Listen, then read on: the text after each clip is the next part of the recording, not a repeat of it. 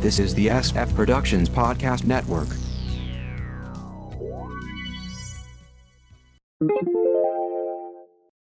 How I Got My Wife to Read Comics, Episode 581.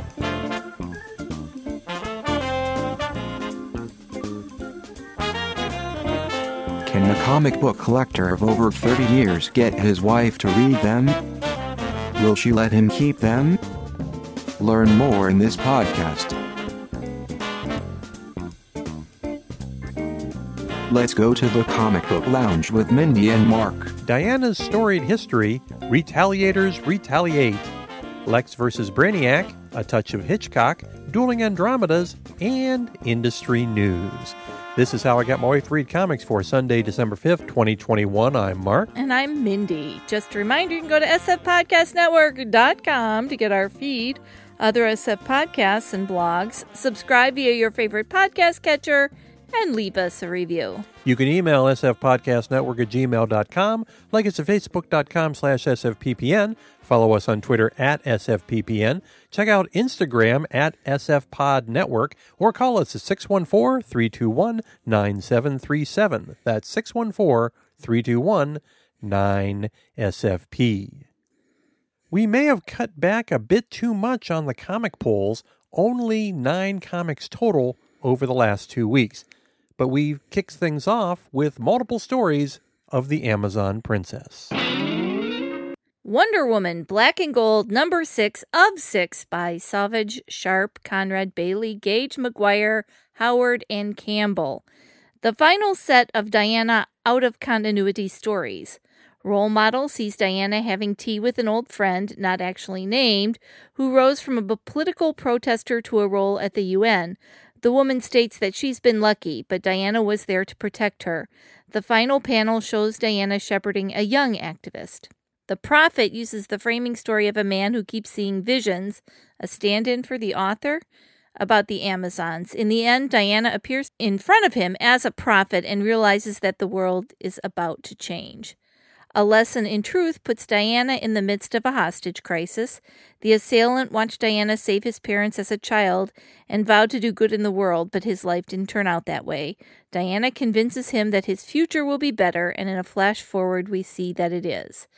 Attack of the 50 foot Wonder Woman sees a power switch between Diana and Giganta, a clarion trick, with the villain forced to talk down a huge Amazon. Fresh Air in Philly is a parable about climate change with Diana and Nubia fighting Poseidon to resolve the issue. Too bad this is the last issue. There's no indication of more series like this. Come on, DC, how about Flash, Scarlet and Gold, or Green Lantern, Green and Black? Wonder Woman Historia, the Amazons Book 1 from DC Black Label by DeConnick, Jimenez, Hi-Fi, Prianto, and Fajardo Jr. DC's been moving away from these oversized books for their black label imprint. I'm glad they went back to it for this one.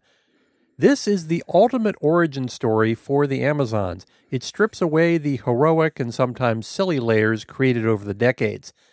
A set of female gods, Hestia, Artemis, Demeter, Hecate, Aphrodite, and Athena, bring concerns to Hera, queen of the gods. Womankind has experienced injustice at the hands of men and demand that something must be done. They take this to Zeus, who belittles them and says that justice does occur in certain cases. He also pulls the everything happens for a reason card. The female gods do not accept this and decide to take direct action, except for Hera, who abides by her husband. They go to hell and collect the souls of women whose lives were taken in violence instill in them great abilities, and form the first Amazons Penthesilea, Io, Menelip, Helene, Pythia, and Antiope.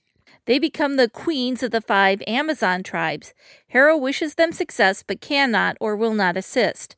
We cut to ancient Greece and see a young widow and midwife. She delivers a baby, a girl. The mother has already birthed three of them and cannot afford another one, forcing the midwife to leave the baby in the woods to defend itself. The gods will decide. The midwife then changes her mind and saves the child, traveling a huge distance to do so.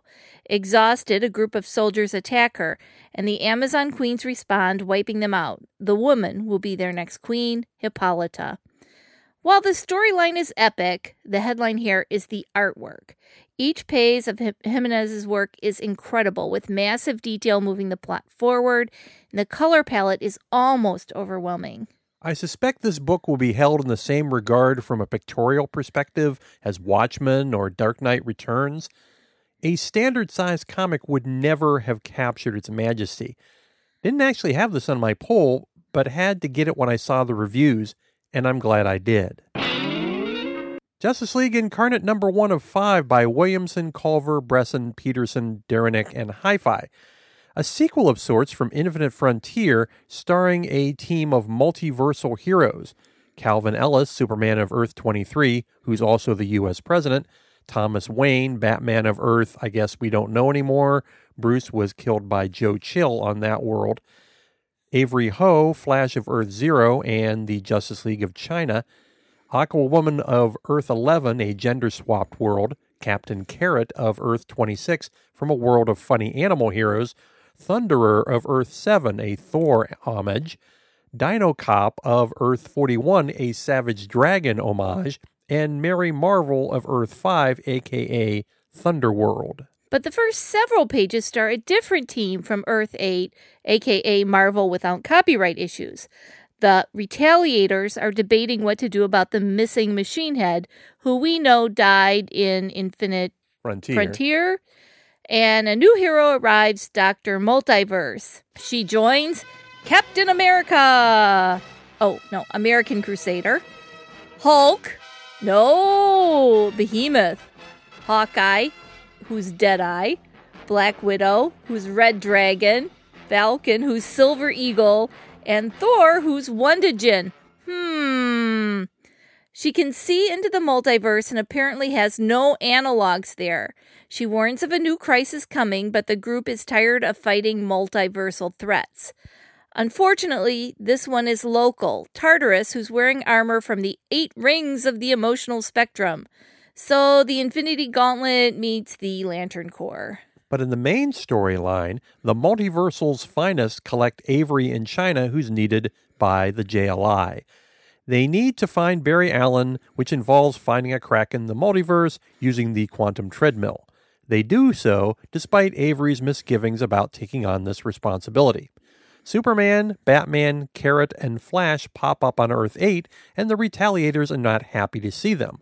Also popping up, Darkseid, who's now absorbed all the other multiversal Darkseids as seen in Infinite Frontier to become all powerful there's a battle between Thanos, uh, Tartarus, and Darkseid.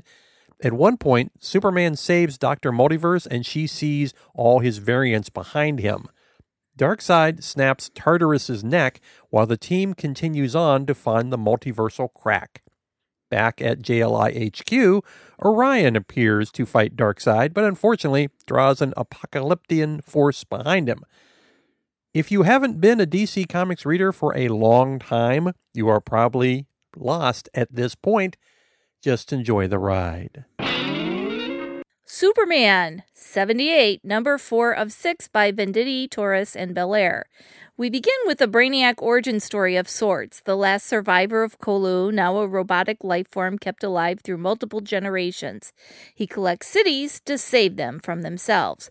Cut to one of those cities, Kandor, where Kal El is formally brought into the political structure there. It's a bad fit, and he knows it.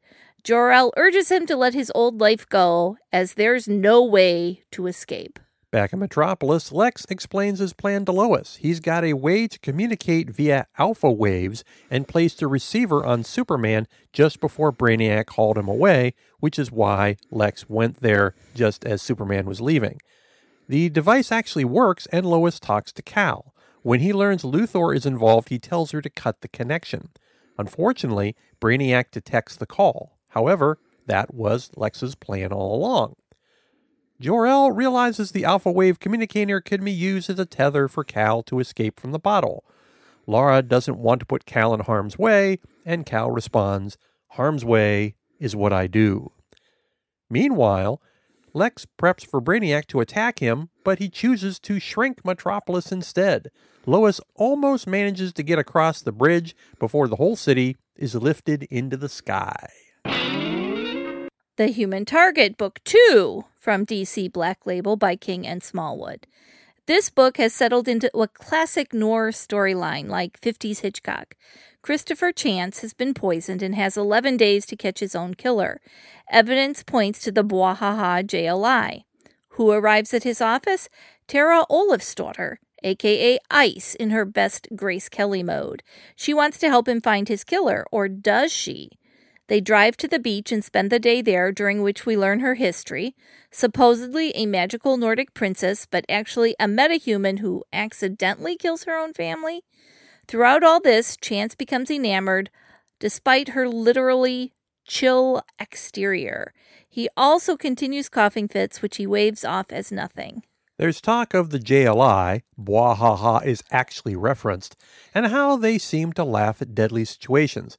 They also mention her friendship with Fire. She intimates that both Fire and Guy Gardner, her boyfriend at the time, would have a motive to attack Lex Luthor as he got Ice killed during a crisis. She got better. Ice and Chance go for a swim and he almost collapses. Her icy kiss revives him. Has Chance become a patsy? Well, no. He's actually playing Ice to find out more info on the JLI and to figure out if she actually might be his killer. Black Hammer Reborn number 6 from Dark Horse by Lemire, Ward, Sheehan, and Picos. We begin 20 years ago with Skulldigger beating up some thugs for info. Later, on a rooftop, Doc Andromeda crashes in front of him. Who did this to you? I did. A second Andromeda attacks, and Skulldigger distracts him with a bomb long enough to spirit away the other Andromeda. He pours out exposition. The Parazone is only one side of a Paraverse. Trapped at the center of it, Anti-God, just sleeping. The other Andromeda wants to release him. He begs Skulldigger to help him, but Skulldigger replies that he's a street level hero. We also learn that Skulldigger had a son, now dead, and probably in battle. Skulldigger finally agrees to partner with him. Back to current day, where Hammer and Skulldigger are being attacked by a squadron of alternate universe heroes and villains. Our heroes throw the fight so they can be captured and learn what's going on. They're taken to Spiral Asylum, where the original Andromeda is being held. Next issue, we'll check in with Colonel Weird and Talkie-Walkie. There's also another tale of Inspector Insector fighting the Fumigator. We do have a bit of industry news. Rumors are swirling that Dark Horse Comics is about to go up for sale. Dark Horse was formed in 1986 by a group of creators writing the year, early years of the direct comic market. Originally focusing on creator owned content, The Mask, Hellboy, Sin City, The Escapist, The Umbrella Academy, Black Hammer, Dark Horse has mostly pivoted to licensed titles. At one point, Dark Horse was the number three publisher, and they tend to battle Image for the scraps outside of the big two. It's a good bet that a major studio would buy them, which would be a really quick way to get a lot of IP at once. So, we're going to take a short holiday break. The comic industry traditionally reduces their output late in the year, so we may need more time to build up more to talk about. We will have new episodes in January. Happy holidays!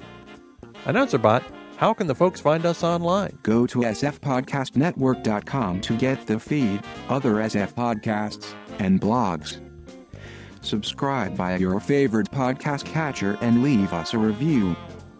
You can email sfpodcastnetwork at gmail.com. Like us at facebook.com slash sfppn. Follow us on Twitter at sfppn. Check out Instagram at sfpodnetwork. Call us at 614-321-9737. That's 614-321-9SFP. Back to you, Mark. Thanks for listening, everybody. Bye. Bye bye.